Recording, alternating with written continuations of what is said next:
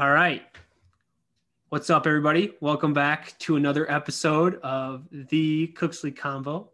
This is your host, Kanyon Cooksley, and uh, we're, we're winding down for season four. I didn't really know how I was going to end it uh, with, with, guests.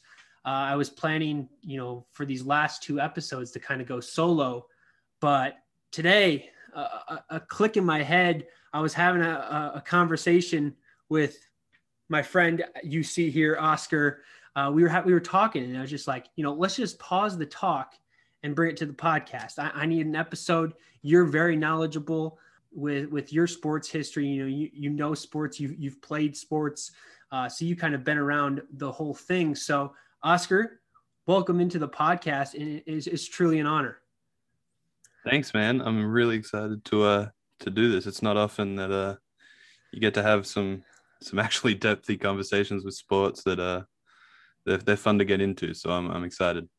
Yeah, and that was the reason why I wanted to kind of bring this to the podcast format is because it can be recorded. You know, we were just talking over the phone. I was like, wait, wait, wait, before we get, you know, say something that we're not going to remember down the road or something, let's just record it and have it in the in the memory. So uh, this is, will be released Sunday, and I wanted to hop bring you on here after the Bucks games. That was tonight, and today is Wednesday. I don't want to get my days mixed up.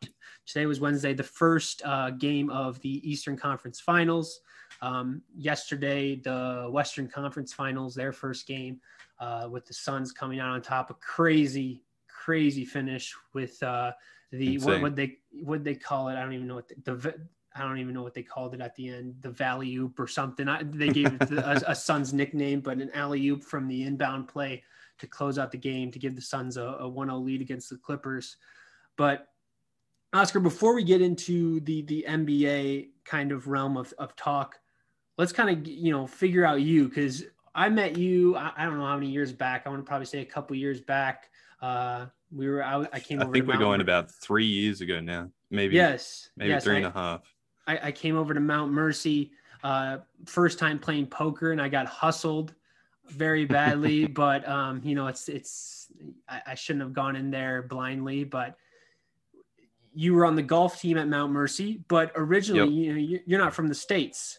You're you're from Australia. So, kind of just talk about the Australia life growing up. It, what was like the first sports you were introduced to? Since this is kind of a sports podcast, what were the first sports you were introduced to as a kid? Uh, first and foremost, uh, I think Australian football uh, was was probably the first thing I started playing in like an actual team format at a very young age, and and the reason I I'm, I know that was the first one is because you had to be a certain age to play football because it's a contact sport, and I was a big kid, um, and I actually, because of my size, was able to. they let me start a year younger than uh, than you're meant to. Um, so that was first, and I still love uh, the AFL. I still uh, watch at very late hours um, to support my team, the Richmond Tigers, who have had an awesome run. They they hadn't won a, a grand final since 1980, and as soon as I come to America, they won. They win three and four years. Uh, so I was a little salty about that, but still found a way to celebrate back here. Um, then after footy uh, was basketball, and basketball has always been probably like my my main love of a sport. But uh, and I, I was a pretty decent player, but I hurt my uh, my knee, and during that period of time, all I could play was golf uh, because it was easy on my knee, and uh, I fell in love with it and uh, I sort of just ran with it. So I still played basketball on the side. I also played volleyball and rugby and pretty much any sport I could get into. I just loved it. But uh, but golf was from that moment on number one. But I still I just have a passion for sports.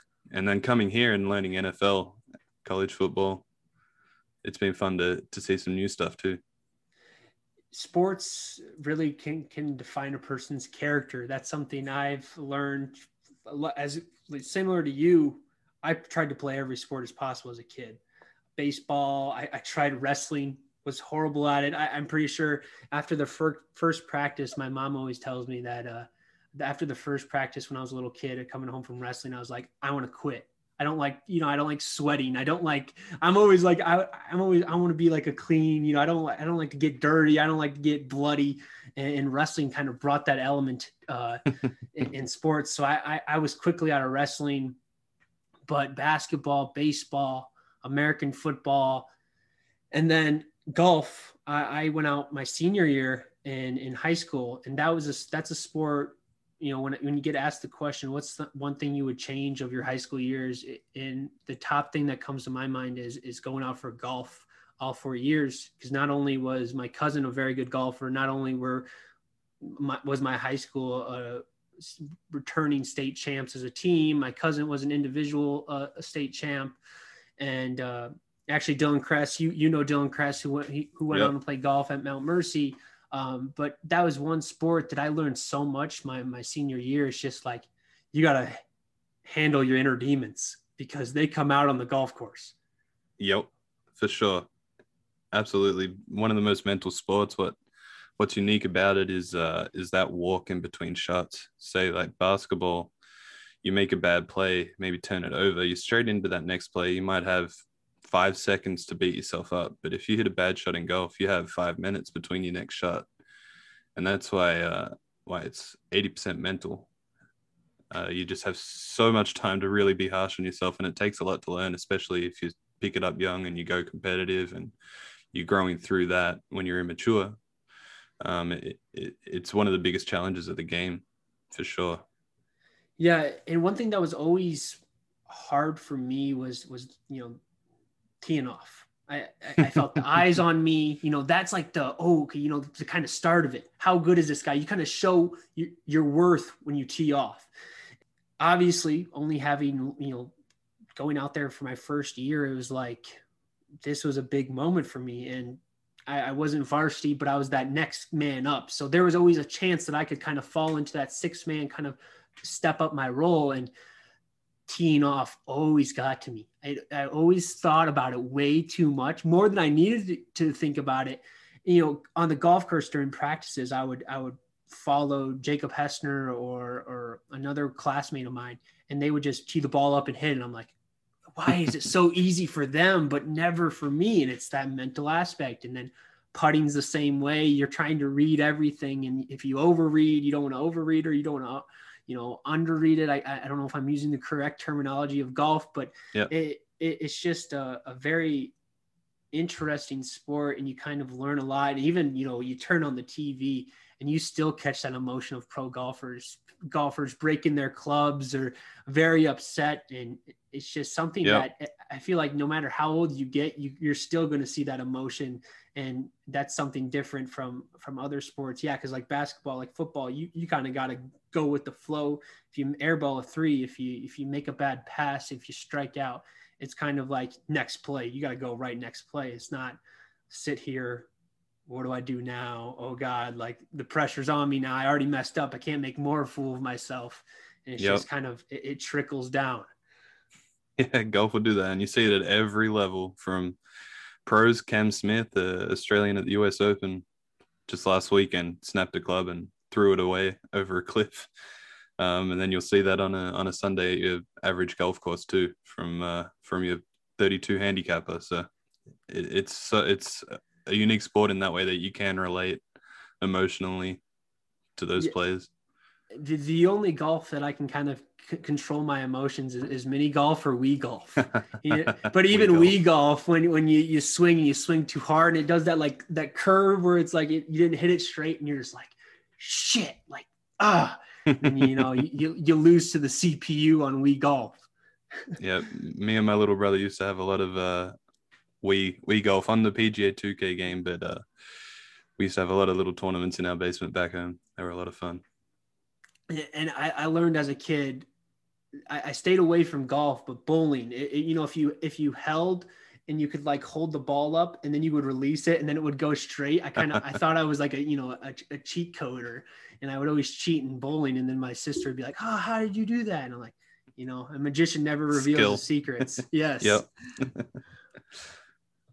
so you mentioned golf, but then kind of I, I, so I said that you, you played golf at now in college, but from Australia to, to Iowa, How mm-hmm. how did you how did you get here? Were what were the steps along the way? Was there another college that you went to that kind of then you you transferred out of that college to go to Mount Mercy, or kind of what was that process like from being out of country? Um, so the process was, it was always a goal of mine uh, growing up. At first, like I said, with basketball, I always wanted to come and play basketball here, but then it turned to golf. But the the destination of American uh, for college sports was still a goal. After graduating high school, I took uh, I didn't go straight. Well, I was enrolled in classes at a university, but I didn't really go, just a couple classes.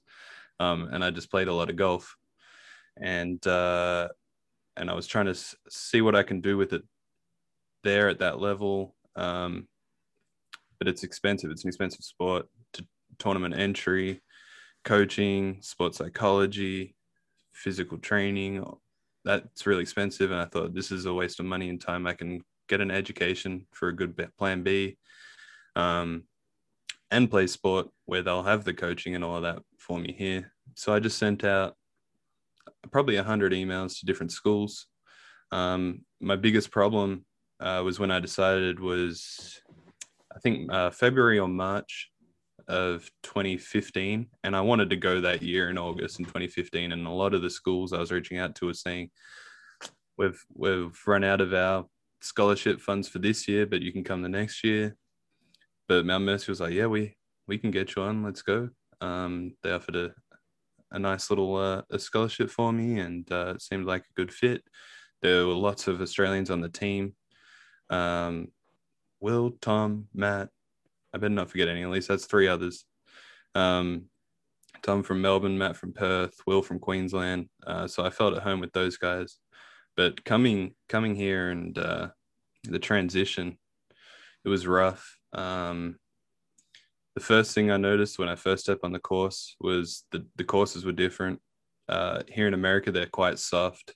Uh, so with compared to Melbourne, especially where I'm home, uh, we have what's called the sand belt, lots of really tight lies, firm greens. Uh, so around the greens with short game, you're playing a lot of low ones trying to get them running because it's so hard to get the spin.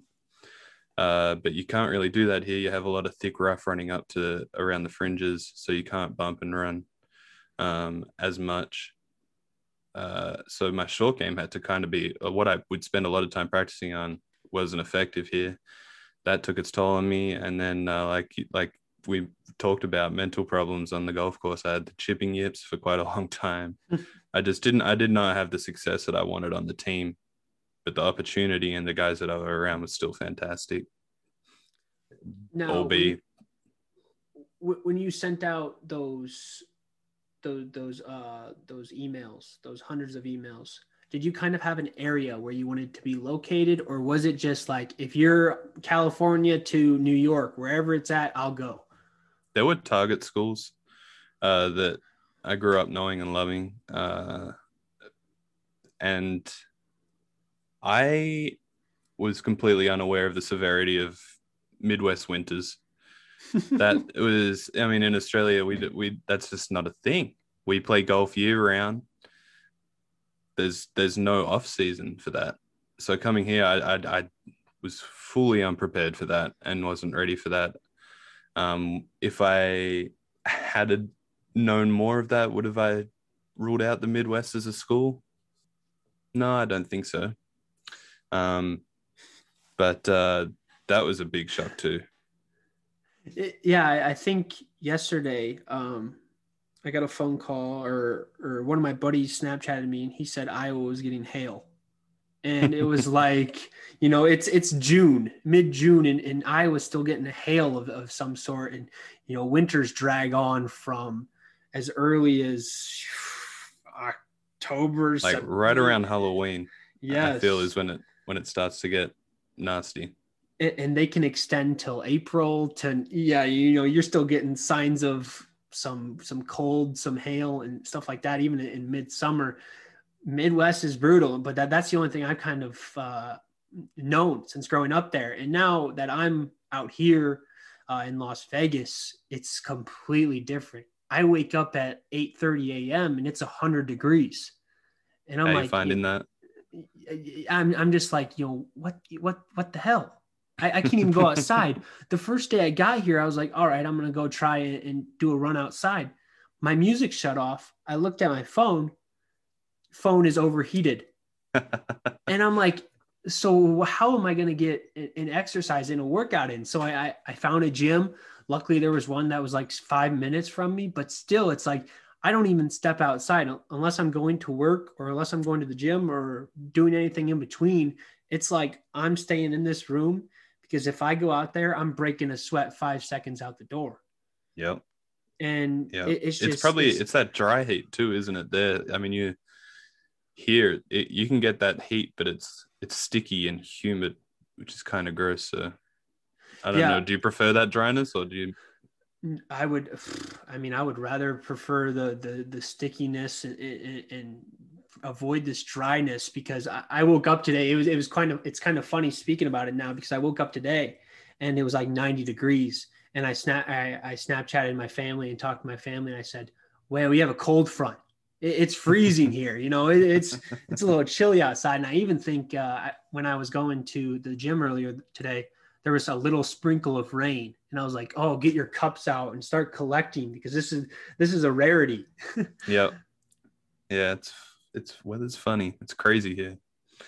and and the funny thing is is i have a friend in california and he said oh it's it's like 85 90 and i'm like i'm literally right next to california but the but the funny I you got is, that is ocean like, breeze. yes and, and i'm surrounded by I'm, I'm desert i'm all desert Mhm. i i don't see any grass out my windows uh, one way is the one way is uh, downtown vegas the strip and then the next way is mountains and it's Yep. just like everything in between is all desert or cactus uh, I, was telling i was telling someone that I, I don't see any trees all i see is cactus and, and, and sand and it's just like it's it's amazing because I was walking through a park during that day. I went on that walk before my uh, phone overheated. I was coming back, and there's not like any like you know birds or anything. They had to have like sculptures of birds and squirrels, like fake squirrels around the park because there's Too hot none. for even the animals.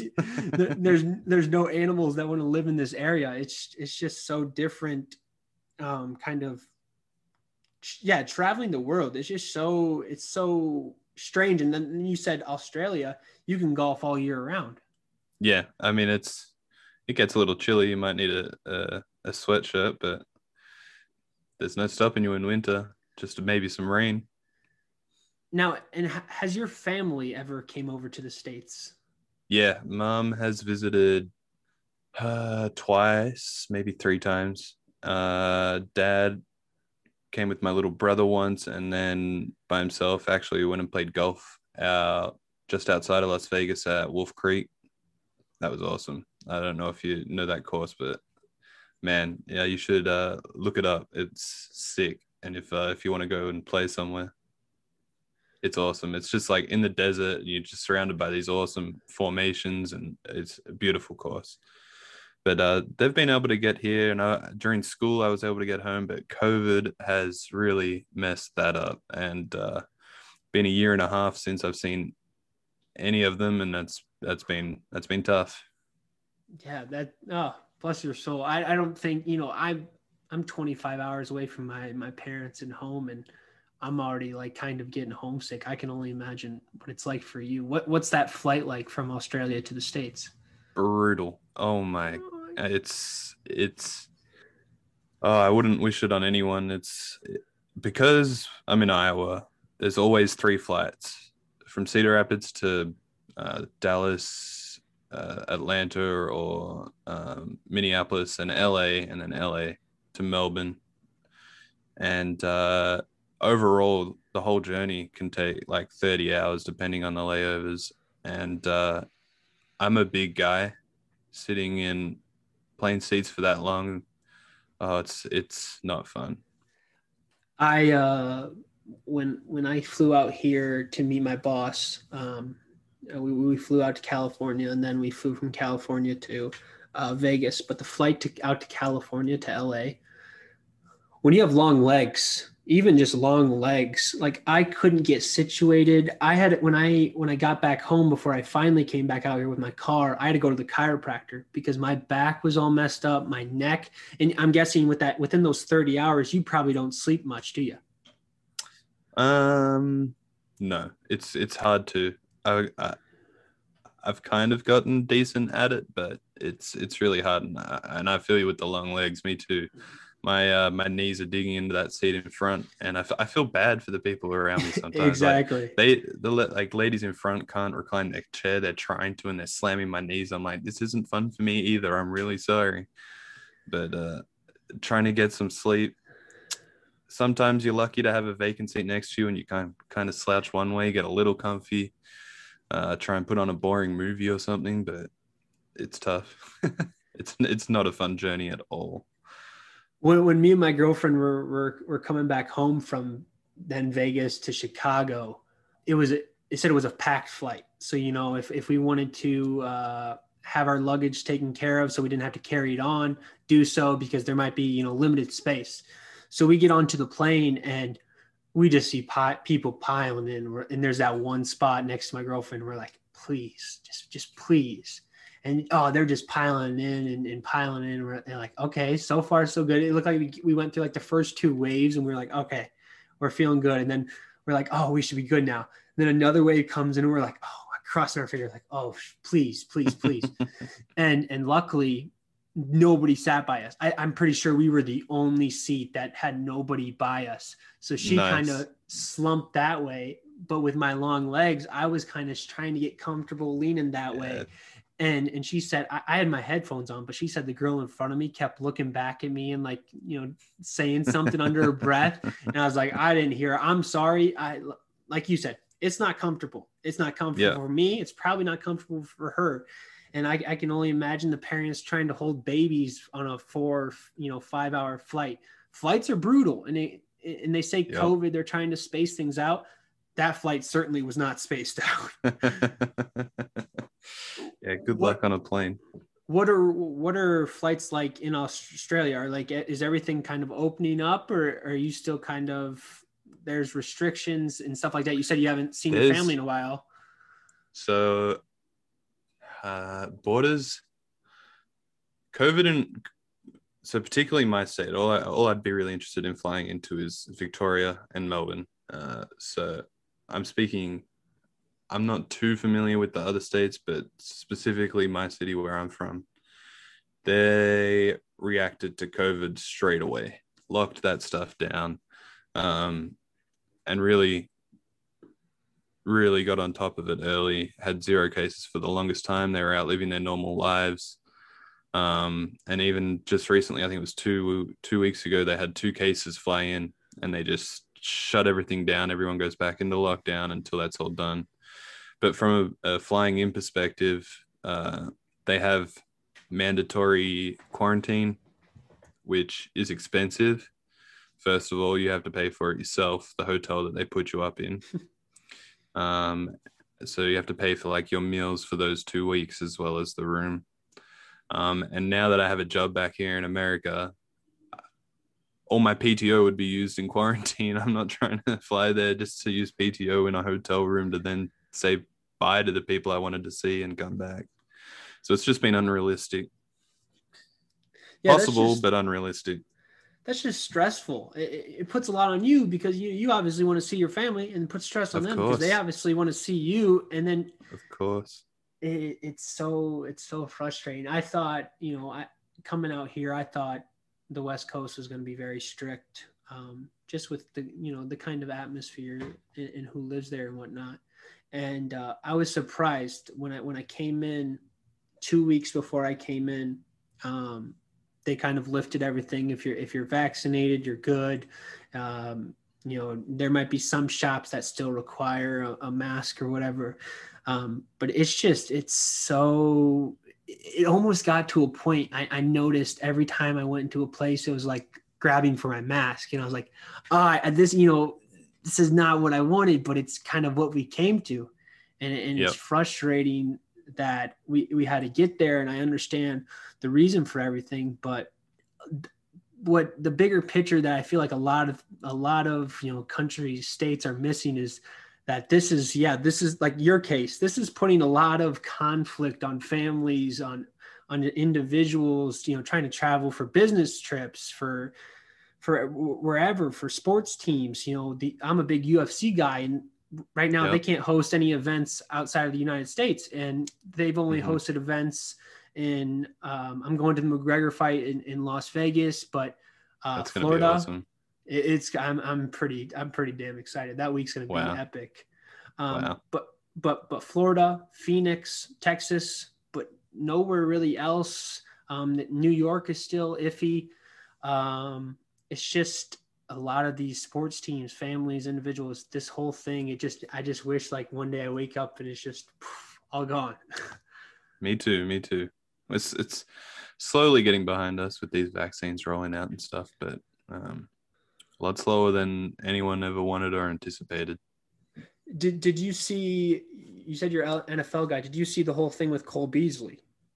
No, I, I got into the NFL. I don't follow it that closely. Uh, more, I would say I follow college football closer than I do the NFL. I love, uh, I love uh, the Badgers. Uh, I, I, I guess I, I just have a soft spot for Wisconsin sports, Badgers and the Bucks. Um, but NFL, I'll, I'll, i just I watch that out of curiosity and fun. Don't keep up with it too much. So the thing with Cole Beasley is he's a wide receiver for the Buffalo Bills very, you know, a big role, has a big role. And slot receiver, even that two man wide receiver, he is not getting vaccinated.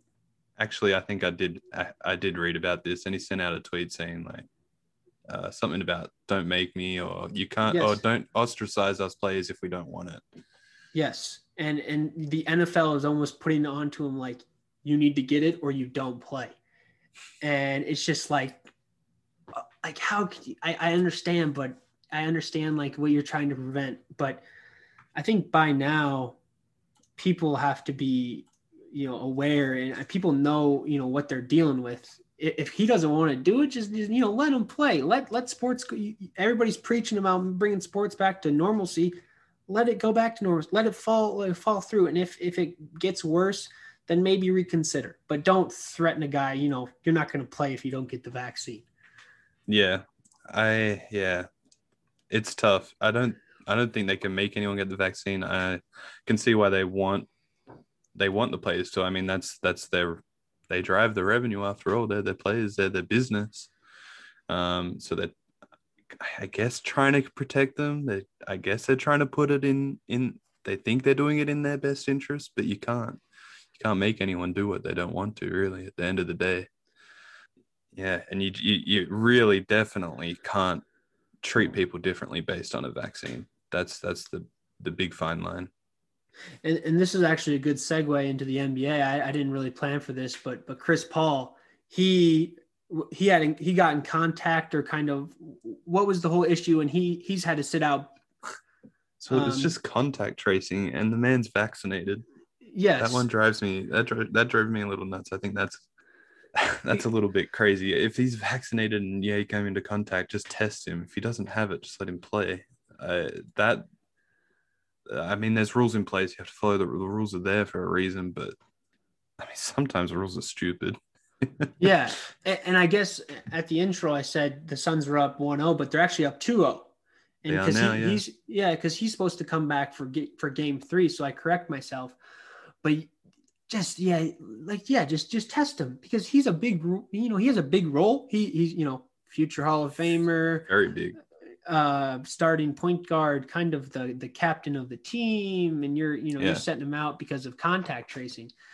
But that Suns team, let's just get right into it. I, I know this is what we've been waiting for. Let's just let's just talk some basketball. Right now, let's it's down it. to uh, right now it's down to the Suns Clippers, which Suns are up 2-0, but it's not an unfamiliar sight for the Clippers because they've came back this whole this whole playoffs. Um, Ty Lue.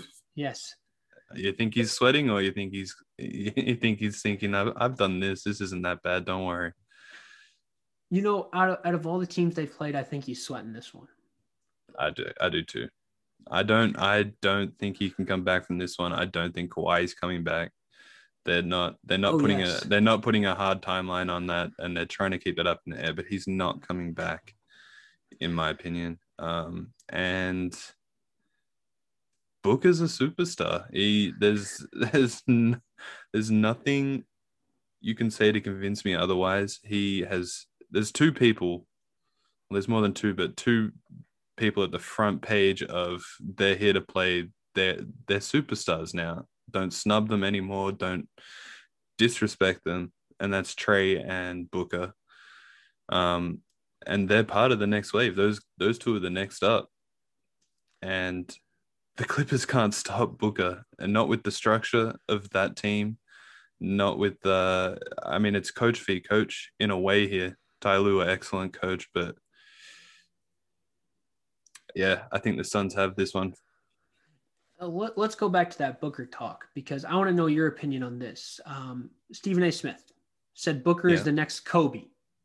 Now, what do you think about comparing guys to legends, comparing guys to to the past? I hate it. I, I hate it as well. I, I say let Booker be the you know the next Devin Booker, the Devin Booker. You know, don't compare him to a, a shooter like Durant or a scorer like Durant and Curry. Let him just be Devin Booker because I think that's just so unique with him. The the kid's from Kentucky. We've always we've always known that he can do this, and now that they finally made it to the playoffs, every week people are seeing it on TV, and now people are saying, "Oh, where has this guy been? This guy's been all you know. He's been around for all this time." ESPN and, and those sports outlets just never gave him the coverage because he was on the Suns two years ago. They were the worst team in the Western Conference. You know, they they didn't deserve the television time, and, and I, I understand that. But now that he's here, just let the man be Devin Booker. Let Trae Young be Trae Young. Don't compare his shooting to Steph Curry. Let Jayson Tatum be Jayson Tatum. Let these guys, let this next wave just be themselves. Because pretty Yeah. soon we're going to forget about LeBron. Pretty soon we're going to forget about Kobe and, and, and all these guys. And it's just they're, you know, we, we still just find a time to always compare these new wave to old, old the past. I mean- because I guess that's the sample size we have.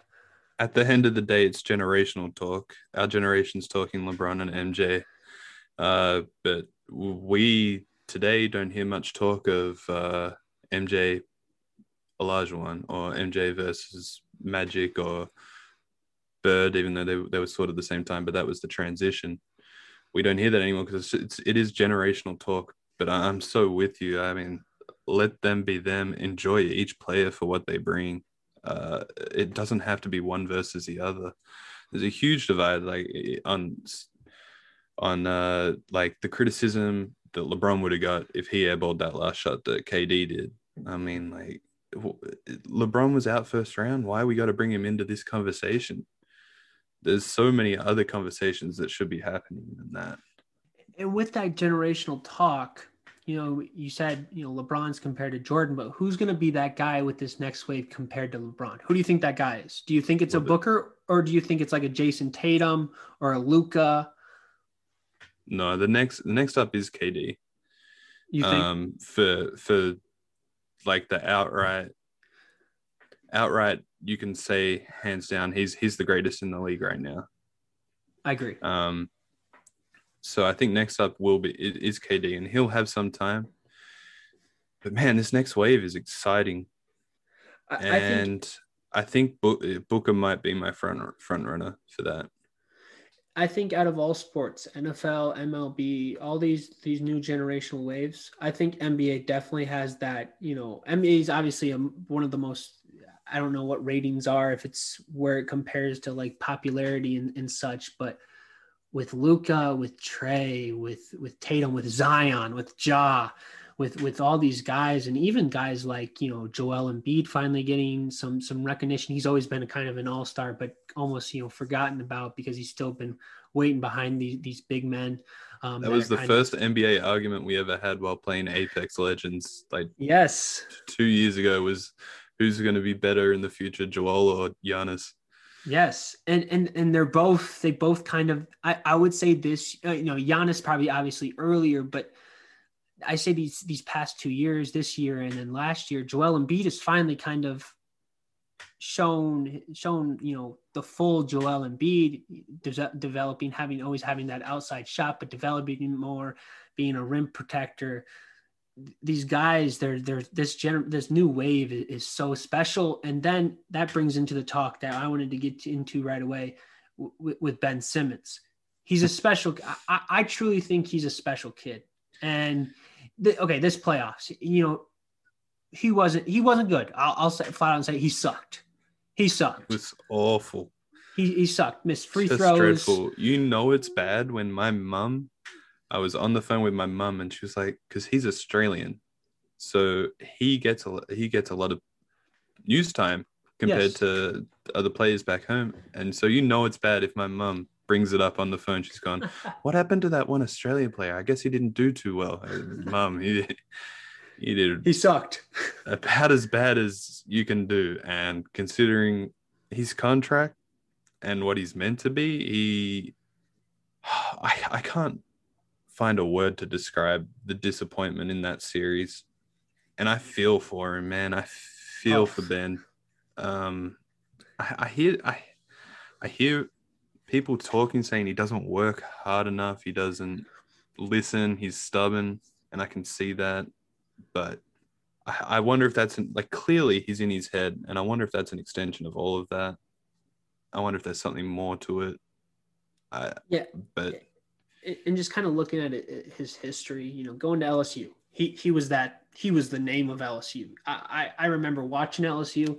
I couldn't really name another person on that LSU team besides Ben Simmons, and he's kind of had that role of that guy, that guy, and then getting drafted early first. Yeah, and and then you know getting hurt, but but coming back and they're always that, that joke of always oh is this Ben Simmons rookie of the year? Is he is he rookie of the year this year? Or you know he's kind of carried on because he's just always been you know had a rough start to the NBA and then he finally becomes an all star was, it this year he was an all star or last year?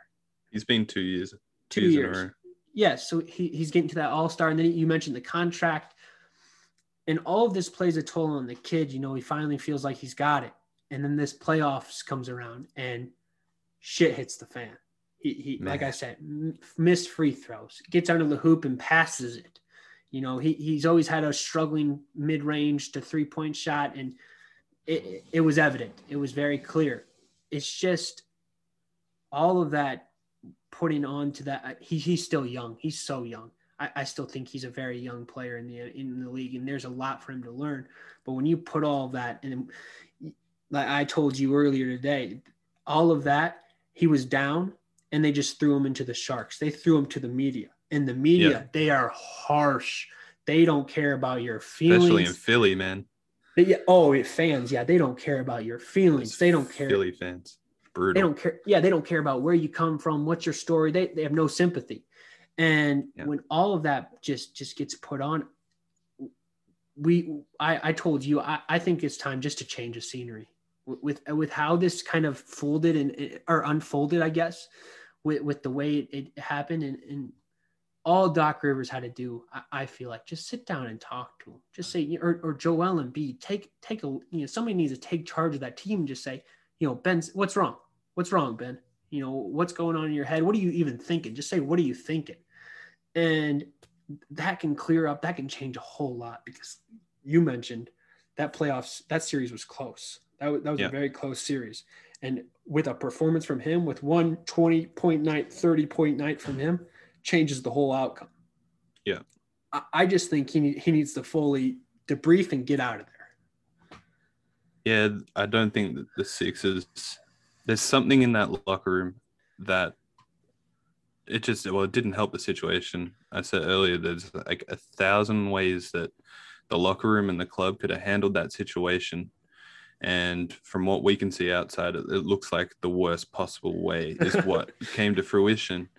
Shaq was on TV saying, if he's in my locker room, I'm punching that guy in the face saying, shoot the damn ball. He didn't take a shot in the fourth quarter for the last four games. And passing up wide open dunks, we all saw it. Uh, like, I, we can only speculate to what's said in that locker room behind closed doors. But whatever their angle was, was wrong. Uh, we don't know if he needed a kick in the ass. We don't know if he if he needed someone to talk to softly and just be like, "Hey, what's up, man? Come on." But whatever happened, either that that locker room lost early on complete faith in him, and it was just a shit show waiting to happen, or they just didn't address it, and uh, and the results stayed the same. Either way, I don't know what they did, but it definitely didn't work.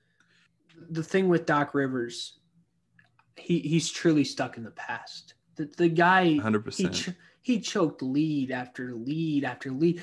I was at the gym and Philly was up 20 or 20. I don't even know what 25. I don't even know what it was. And I was like, oh, oh, Philly's got this. And then I get back home and Yeah, they're down three. 20, They're 20 in the third quarter. He took starters out, first of all, way too early. The, he took him out at regular season time to protect your players. And that started a momentum shift. And by then, the momentum was just too big, especially for a Doc Rivers and Ben Simmons team to overcome. Um, Doc Rivers, man, he, what he's proved to me what he's what he proves to me is he can coach a team with a big three and that is stacked but he he is struggling he struggled with the clippers when it was kind of it, was he had good players but it, it was also it was still the later end of a rebuild i would still say it was a proving season for them uh definitely for the he he came to the sixers with something to prove and when there's something to prove from close to nothing, he really struggles there. Um, so unless unless teams are already stacked like Brooklyn or someone like that, uh, I don't think anyone wants to go too close to Doc, especially for rebuilds, especially for development. Yeah, it's just like he he wants to be, he wants to have the title, but not do his job. It's like he, that big three with the Celtics with Garnett, Pierce, I guess big four with with Rondo and Ray Allen as well. He was just so used to winning naturally because those guys, you know, they were already kind of somewhat developed, and then they're all, I think, they're all Hall of Famers in what right. Maybe Rondo here and there, you could you could debate it, um, but he Rondo's was a Hall so, of Famer. Yes. Okay. Yes. All right. I, I agree with you too. I didn't want to. I didn't want to create any uh, uh, friction in the conversation, but he he was just so used to having those four, and then you know throwing a Kendrick Perkins, throwing a Brandon Bass, throwing a big baby Glenn Davis, and they'll kind of just baby. they'll they'll just adapt with with with the big four. And now you know he goes to a Clippers team, he goes to a Philly team. These guys don't have that. You know, No. it, it got to the point in the playoffs where they were pretty much playing with four people when Ben Simmons was on the court. Ben Simmons was lost cause. And then when you put all that pressure on Joel Embiid and Tobias Harris, they've always been note of lack of, lack of shooting. They need to go out and find shooting guards because they're they have that uh, they have Curry, uh, Seth Curry, Steph's brother. But then Yep. other than that, they really don't have a, some pure shooters. So when you have all these mixed kind of, It you- was you a big hole in their Mhm. team structure, the lack of shooters, especially when you're like your main guard, his role is is to drive and dish. That's what he's known for. He's not he they drafted him as a bad shooter. He's been he's Ben. He, ben is Ben. He's not a shooter. He's there for rebounds, defense, and aggressive plays to the basketball to the hoop. Um, and when he draws those guys, that's when he he should be dishing to just phenomenal shooters if you want to be a championship contender. And if Seth Curry is your guy in the fourth, that's a problem because he Mhm. was, and he did it for for who he is. He did a really good job. He shot lights out, and he was a very good scorer for them. But it's a problem if that's your guy. No disrespect to him. Simmons Simmons was drafted as a, as a, a guard that will always create mismatches. Yep. Like, yeah, you drive to the hoop. You, you know, you're bringing in that big man. Oh, dish it to Embiid, or oh, dish it to Harris outside, or, or dish it to a shooter. But they've never, and and that's you know that could maybe be a reason why we see Simmons struggle so much is because yeah, you you've kind of you've done nothing to help him. You brought in Tobias Harris, you brought in Joel, and you know Joel Embiid's been there, but other than that, you still don't have a profound point guard or I mean a, another guard to kind of handle the rock when when Simmons isn't. And it's just yeah it, it's just a dumpster. I truly think Philly's a dumpster fire. And you know when we when we did that first debate with with Joel Embiid and Giannis you know I never I guess I, I always looked at just Joel Embiid I was like ah oh, he's good he's a great you know he could do whatever he wants he, he's Joel Embiid yeah he could carry Oh, this he Philly team. could. he Yes. definitely could. When we had that argument or or discussion, it wasn't an argument It was an argument. about about Bu- Bucks and Philly were in like the same same situation basically. Two superstars, good teams. Where are they going to go with this? And Philly have handled it terribly.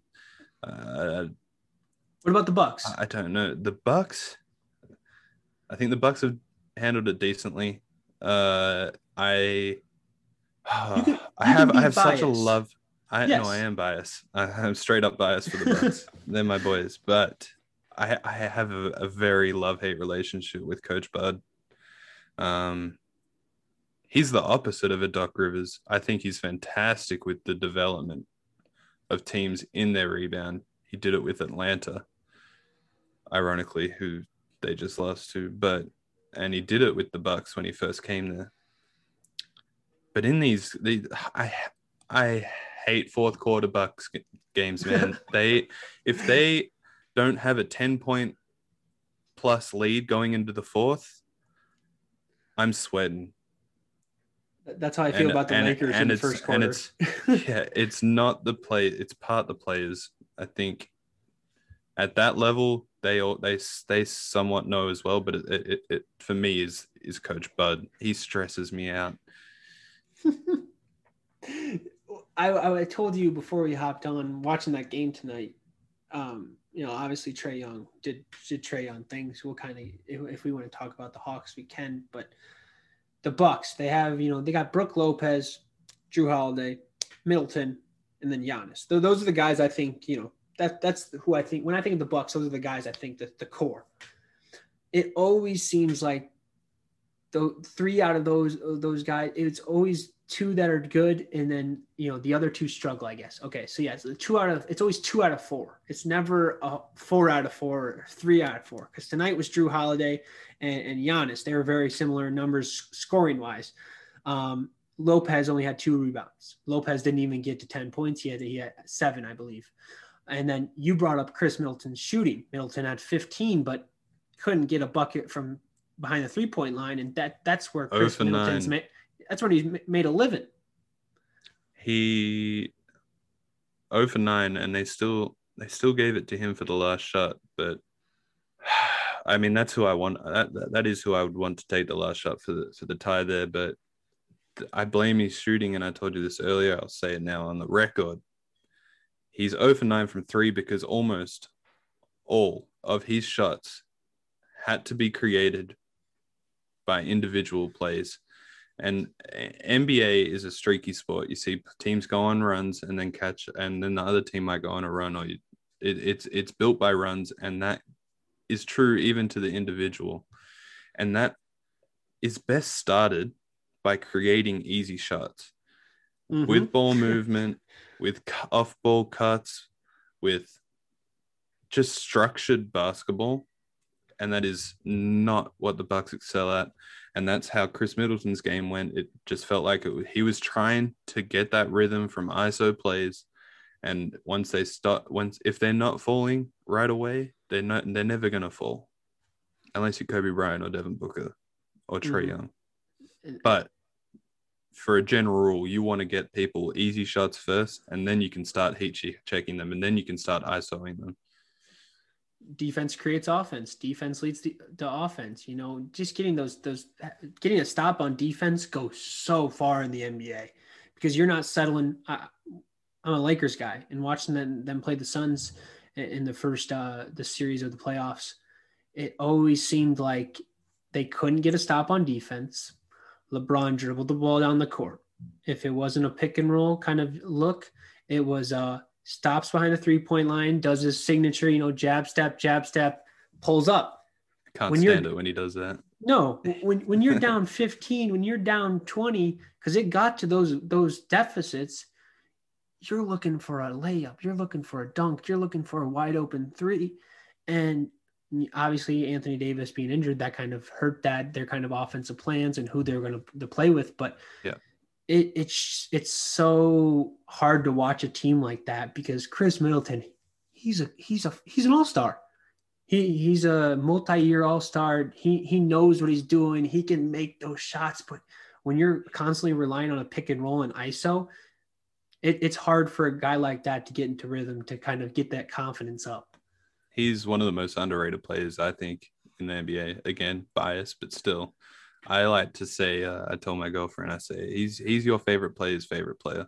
He's mm-hmm. he gets the respect from from everyone in the league, but just not from not as much from the media or from your from your general population. But he he is a superstar. But even superstars thrive with structure. Oh yeah, and it's what will be. I, I hate to say this, uh, but it, okay, it, it's what scares me the most if they advance past Atlanta, which I still think they will. At least they should. It it it will show so evidently against Phoenix the structure difference and the coaching difference. And I I wonder to myself how much making the NBA finals this year with this coach can hurt the Bucks or not. I think they lose to Brooklyn. I think Bud's job was up. I honestly think they they get rid of him. And uh and that was a shoe size away from happening. I mean, if, if Kevin Durant was size 17 and not a size 18 foot, yep, they were going home. Um, but even even that play, I understand PJ Tucker guarding him first, second, third quarter, even some of the fourth if he's doing that good a job and he's low on foul count, so he can he can foul if he wants to, kind of you know, get really in his face and try and throw him off a rhythm. But when it's that last shot and the, there's five seconds left, PJ Tucker's not your man there, but they still guarded him there. That has to be Giannis. That has you have to have a height match you have to have a wingspan match for that guy to at least make him think, can I get over this guy? The man's two time defensive player of the year and not matching up on a final shot with like a perfect height arm span match. I, I, like, coach, what is your. I that drove me crazy. I, I sent a snap to a lot of people ranting about that as it happened before overtime started. And just kind of as a you know just as a fan looking as a fan you want that matchup. You want a I Durant want you want that Durant versus Giannis for the final shot. That's why everybody wants you know Curry versus LeBron for the final shot.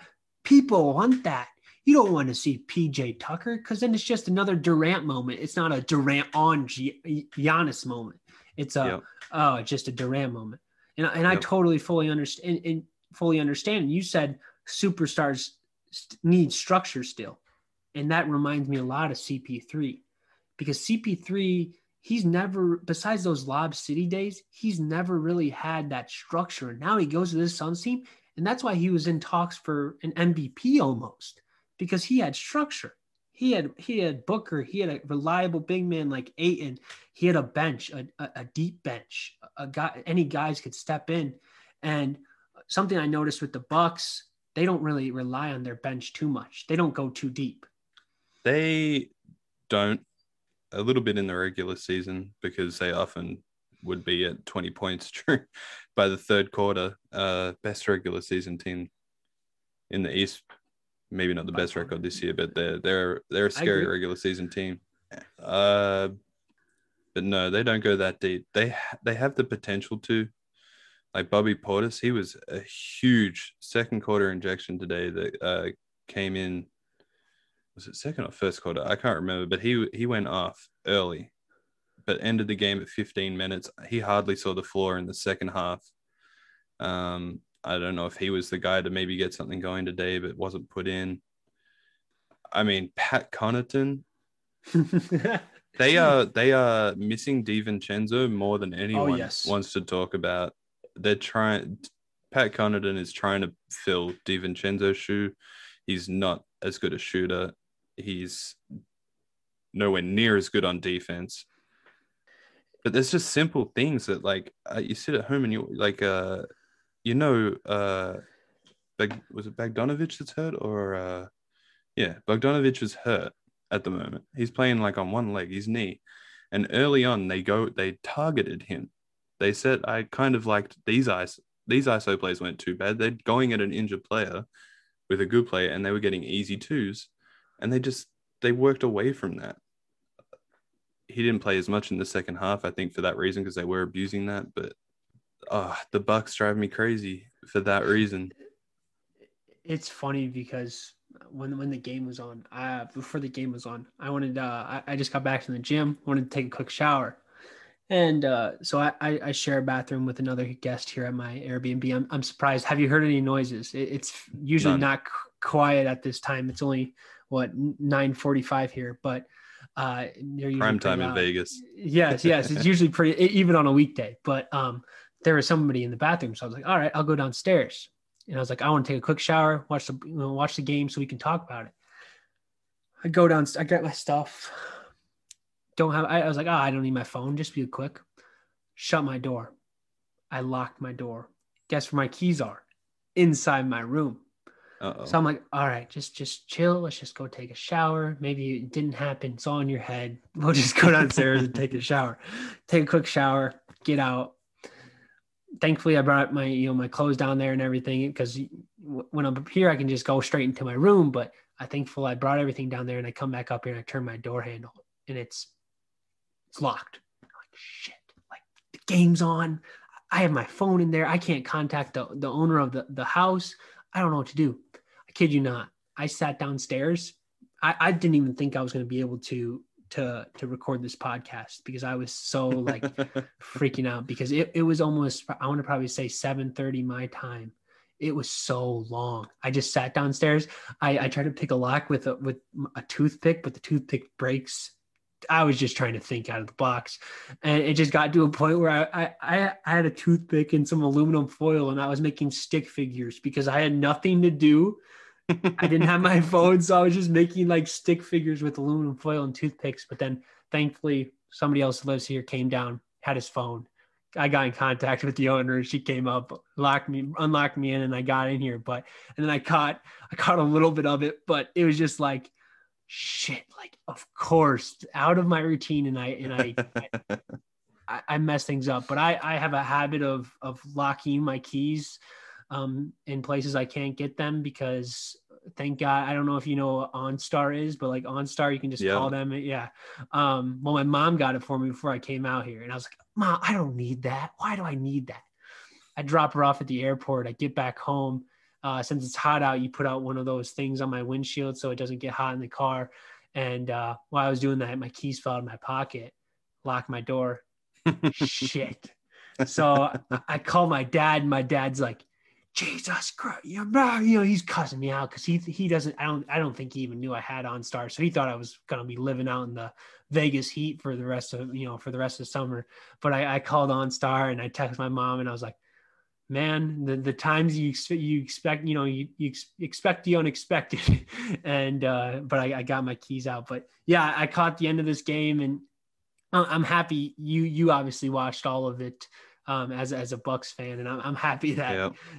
I'm happy that uh, you did so. But I, I, caught the end of it, and then I kind of just watched some highlights. And man, th- this Hawks team, Trae Young, it, it, it's curious. It's it's strange because every night it's usually just a Trae Young night. You don't hear of a. I know Kevin Huerter had a good night. Um, it, previous games, and then I think Clint, Clint Capela had a crazy double double tonight with I, I, think he almost had 20 rebounds. Um, he killed us on the board. I mean, there was there was a play they ended up hitting a three after three attempts down. I think it was in the last two minutes. I mean that that was a big, big big shot that just shouldn't have happened. They pulled down three O boards in a row. The Hawks team's Can't interesting. You? They're they're legit. They are a legit team people are forgetting because they're they're they're playing without Cam Reddish, right? Cam Reddish is hurt. They still have the they still have some guys, and they uh I don't know uh, uh what's his I don't to I don't want to butcher his name, but Okongwu or they drafted a, a center from USC. Uh, he's a rookie this year. They still have him. Um, they still got uh, DeAndre Hunter. They still got Cam Reddish. You know, the, this Hawks team could be very scary. And then they have obviously Trae Young at the helm with with uh, Kevin Huerter, John Collins, like this team, I, I really I think this this Bucks Hawks series. Do you think it will go seven? You don't want it to. Um, let's see. I don't think Bucks lose on home court again. They've been fantastic at defending home court. it's the first game of these playoffs they've been out Yes. rebounded. I don't. Clint Capella led led the league in rebounds this year, so that could be a challenge. But I don't see that happening more games than it does doesn't. Do I think it goes seven? Bucks win game two. I think we get one away. I think they get one home. That ties it. Two two. It could go seven. It really could go seven. This this game one was more important than I think the Bucks thought. I agree. Um, the thing with young teams like this is they uh, a lot of them have no playoff experience and they are running on this momentum.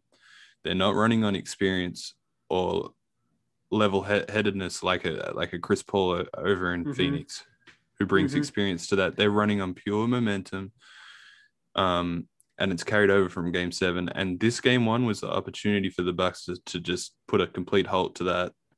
And they came out with it, it it looked like zero drive. I don't know if they were tired from their seven game series, but this was a much more important game than I think the Bucks wanted to think or play like. At least that's how it looked. It- It's very interesting that you brought up the whole Hawks. They yeah, they don't really have a guy that like like CP3, a guy like over in Clippers, you know, Paul George, um, you know, Kawhi, debating if he comes, eh, depending on what, if he comes back or not, and then Giannis um, with the Bucks, and then even Lopez has kind of been around the game a while. Khris Middleton, uh, Bledsoe, Jrue Holiday, uh, you know. Um, wait, is, is Bledsoe with the Bucks? No, no, No. Yeah, okay, yeah, okay, yeah, yeah. So I was thinking of Jrue Holiday, but they still have those guys that kind of have been around. Where this Hawks team is two, three year guys that Fresh. just got to the NBA, and you know they're running on just pure relying on this this constant of this constant scoring drive that they're having. Because I'm curious if the Bucks can stop Trae Young, if they can hold him to to a, a I think they Eight- can. I yeah. I think Jrue Holiday is the perfect match for him. Mhm. Um, I think ton- tonight he just got in his bag and he wouldn't leave it. When he's he started off hot, twenty five, I think first half points, but then he came out third quarter. If you see someone in the playoffs throwing alley oop passes off a backboard in that situation, that man is feeling it. That is Yes. not a play that comes to someone on an on a regular Yeah. basis in in that situation. When he's shimming his shoulder at the three point line, he was he loves silencing crowds. He's one of those people that just get the same rush from silencing a crowd as they do from hearing the roar. You can't say that about many. And tonight he was loving it. He didn't want to hear a sound from that Milwaukee crowd. And he got that going. And it was really hard to stop. Um, they let him shoot the three, which wasn't as bad. He he he did not shoot it that well from three. Let me pull that up real quick. Four from thirteen from three, right? They were going under the screen because they were more scared of his impact when when he was driving and Yes. when he was throwing countless alley oop passes to Capela and Collins. Um, so I understand going under that screen and that adjustment as long as he's not. That's I think something that they should should keep at, Bucks. Well done, Coach Bud. There, um, until he gets too hot, then you start going over, and you you, you kind of have to play that one by feel. But, I think I think I don't think he's going to have another forty-eight point night. That's for sure. I think that's going to be his high for the series. At least I hope so. but Yeah. man, was that he was fun to watch. I I get mad when the Bucks lose, but tonight I was like, at least I got to see someone absolutely bowl out. That was fun to watch him. and that's that's what Devin Booker brought to that Lakers series. Man, I Yep. did. I wanted that. I wanted the Lakers to come back. I wanted the Lakers to to win that series. But when a guy like Devin Booker's doing the things that he was doing against KCP, one of the best defenders in the league, even LeBron matched up on him. Like that's just something special, and you just got to enjoy it. Trae Young's one of those that that same guy. You just got to enjoy that. And you know, for you, obviously, in a perfect world, I'm guessing the you know Bucks in the finals, and then are, are you you're probably rooting for the Suns, correct? In the finals? For the no, for the Sun, so Suns to advance. No. because they're the better team. I want the Bucks to have an easy easy ship. But uh, as a spectator and wanting to see good basketball in in the finals, yeah, Phoenix. Uh, okay, so I think so they're the better team. So Phoenix Bucks, you know, you're kind of weary about that series. I, I would honestly, I, I'm honestly curious about that series just because the Bucks are one of the best, one of the best, you know, defensive teams for countless of years, just with their size and their their mismatches and stuff that they can create on defense that turns to offense. Um, after this year's done, I, I saw that there's there's a change that they're looking into, and I don't know if you've picked up onto this, but they're look they're looking to uh, no longer have that players leaning into shots and kind of creating that foul. I just read something today. You know, obviously Dwyane Wade's that one guy that always comes to mind. James Harden's another guy that always leans into his shots. Uh, Chris Paul, you know, the guys with the good mid range, they've kind of learned to be able to stop on a dot and then kind of, you know, try to draw that foul. Do, do you think that's a necessary change? Do you think they need to to get rid of that as a fan? I think it's a double edged sword. I think it's uh I think it's a skill really that they're trying to handicap. I think it's it's something like when you're watching James Harden, I, I enjoy watching that. I think it's smart. I think it's creative. Sometimes it's a little bit like he does oversell some of them. Oh yeah. Um, contacts half half of what he's acting. But a big fear for it, aside from taking what I think is a skill from the game away, is also that is so hard to referee. Oh yeah.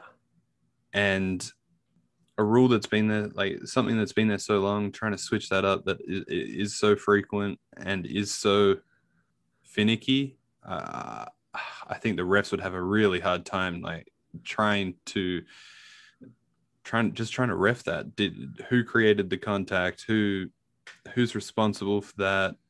I don't like it. No with with kind of that that that uh, kind of foul calling, you know, another thing is like when when three when you sh- you stick your leg out for a three point shot to kind of clip that defender that's you know coming in for you know who's creating the contact? Is it the guy that's sticking his leg out? Is the guy I mean, did the guy come to for you know it, those are hard things to call and you know like yeah like like you said taking that away you know if james harden wants to do that just let you know let him do it i, I mean the kicking the leg out one is is I, I like that. That one is uh that one's not as hard to ref. That one you can see. You know these players jump shot. If they're shooting it if they're shooting an Very open true. shot and that action is different the next shot when they're when they're sticking that leg out and stuff, you can see that and you know that. But when they're driving with with the Euro steps that we're seeing, with all of these different movements and bobbing and weaving between the help D and everyone and everyone else, creating creating that contact is a skill finishing after creating that contact is another skill yes i i don't like that if they if they're trying to take that away. I just don't. I just think we've be, we've gotten to a point with with all sports i think we're ref, we're trying to refine them too much. Uh, one thing that always comes back to my head is is the whole the whole football thing. You know they're trying to be safer but man, a, a, guy can't even get a sack anymore without you know getting a flag of, of roughing the passer. And I, and I know it's it's two different sports, but it's kind of the same thing. You're kind of taking away elements of the game that make the game what it is. You know, Dwyane Wade and, and James Harden. That's that's creative. That's something that you not any player can do. You know, Alec. I mean, okay, Alex Caruso or, or a guy like that. They can't just pull up and try to you know be a do the things that Harden and, and Wade can do with that that drawing the foul mid range jump shot. You know that that's a that's a skill. That's an art. And with, with football, it's just like sacking. That's a that's a part of the game. Being able to get off a, an old lineman and, and get to the quarterback that takes skill. That's that's challenging. You're going up against one of the best players in the league across from you, and you have to get to the quarterback in a quick amount of time because quarterbacks have quick, you know, quick releases. It, it's just, you know, when you're taking stuff like that away, it just almost feels like I, I can't even really watch NFL anymore. I, I, mean, I still do just because Sundays, that's just a kind of a, relig- a religious thing. But yep. I, I lean more to, to college football just because, you know they let the kids kind of play more but even like the ejection calls they both in the nba and in in in football it's just like everything you do if you look at somebody wrong they're oh hey you know you're out of here there's a level of micromanagement that has come into sports and has shown benefits but there's there's a fine line that that has been and can continue to be crossed when it uh, that destroys flow of games uh, and makes them less fun to watch. I mean, two nights ago with that Phoenix game was a great example. Like the last five minutes took half an hour or longer. I think it was even less than that. Like the last two minutes taking half an hour because they're constantly going to this monitor and they're checking things that we can see on the TV in 30 seconds. I don't know what's taking so long. And I just think it's going to be like another one of those things. Tough to call, tough to understand tough to watch. And uh, yeah, football has gone the same way in some some scenarios. So I, I mentioned how UFC and, and I'm a big UFC and, and boxing kind of guy. And uh, one of the the fight nights I don't know if it was a fight night or a pay per view they went to electronic scoring. And that slowed down the process so much after fights for like decisions. Because usually you know they get the score you know they get the judging right into um, herb dean or, or whoever's calling the fight. And they you know instant they were taking like i want to say like two to three minutes after the after the fight after the final round to make the decision. And it's just like you're trying you know technology is great technology is, is powerful but there's a line you're crossing. Just just you know let let those sports that's a, something that holds true to the sports because MMA and, and boxing those are like the raw sports like you can pretty much do whatever you want in that sport. I mean Mike Tyson bit a dude's ear off. It, it's it's like a that's as raw as a sport as it, it can get. And when you kind of try to correct things and, and check things it, it's just so it's it's so obvious. It's so like you can you can just notice it right away. And man, I, I don't know. It, we we've been talking for for a very long time now. It's what 12 a.m. there, midnight. Yeah.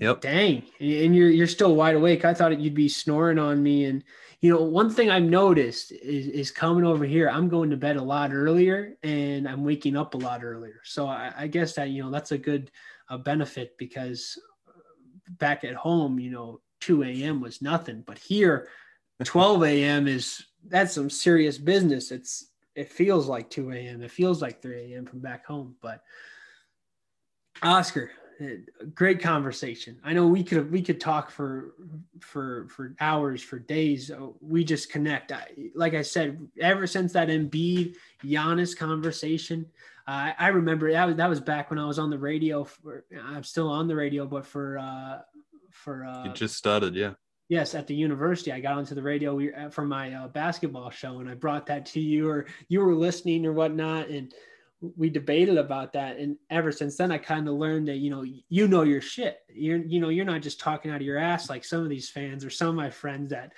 you know it's clear that they obviously don't know what they're talking about or they're they're very biased in some in some way or some sort. And even you said you're biased with the bucks but you're very critical when you come to talking about them. And i and i appreciate that. And that's one reason why i wanted to bring you on here. They scare me man. They're a scary team to root for. Hey it's it's the same way with the steelers on the, for football. I love the steelers. But you know your problems bud is, is kind of like the same problems I have with with Big Ben. You know, he, he yeah. he's obviously the quarterback, but just the way, you know, ah, I I don't even know. I, three years ago, I was telling him to retire, and somehow, some reason, every every Sunday, I still see number seven run out onto the field, and it's just like, what the hell am I missing? But it's the life we live in. It, it's it's just gotten to a point that these players, some of these players, they just don't know better. They're just so used to playing, they don't know when to call it quits. And man, it, it kind of hurts a legacy here and there when you have a couple rough seasons and then you finally call it quits. I, I wish yeah. everybody could be Peyton Manning and just win a Super Bowl and go out on top. he had it figured out, didn't he? Yes. But Oscar, any last things you want to say?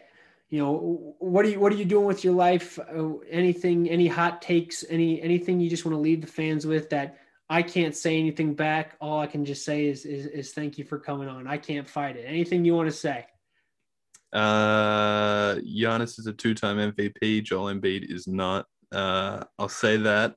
And uh, last of all, uh, hi mom, hi dad, miss you. Not yet. Not yet. He, he's not a two-time MVP yet. There's there's still a lot of lot of basketball for Joel Embiid, but shout out to your mom and dad. Hopefully they're listening. Shout out and to my your little family. brother and my little Yes. sister. Yeah.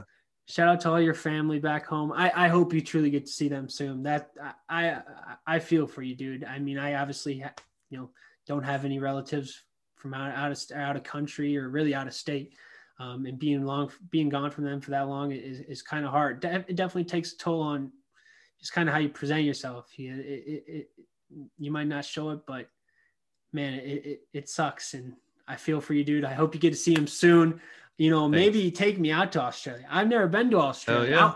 I, I want to experience the the 30 hours. I- think I'm ready for the flight and in the the That's a bold statement. Take me out onto the uh, Australia golf courses um, and and you know coach me up. I'll, I'll I'll take lessons. And what's what's an Australian food? Is there anything that's you know kangaroo? Do you do you eat kangaroo? I know I don't know do. if that's a weird question, but Uh, my my go-to uh, Australian meal is it's a pub meal at the pubs, just a, a chicken parma or which is chicken parmigiana, and uh, and a beer. That's my go-to when I go home. hey, uh, you know, being 21 now, I, I guess I really haven't experienced the whole party crazy life. And I'm in Vegas. So, you know, people are like, what the hell are you doing on the weekends? But Vegas is a different kind of party. You can't, you know, I you know. can't, I, I I've don't been think, there. I don't think Vegas by yourself is very fun, especially with the environments, the people you can run into.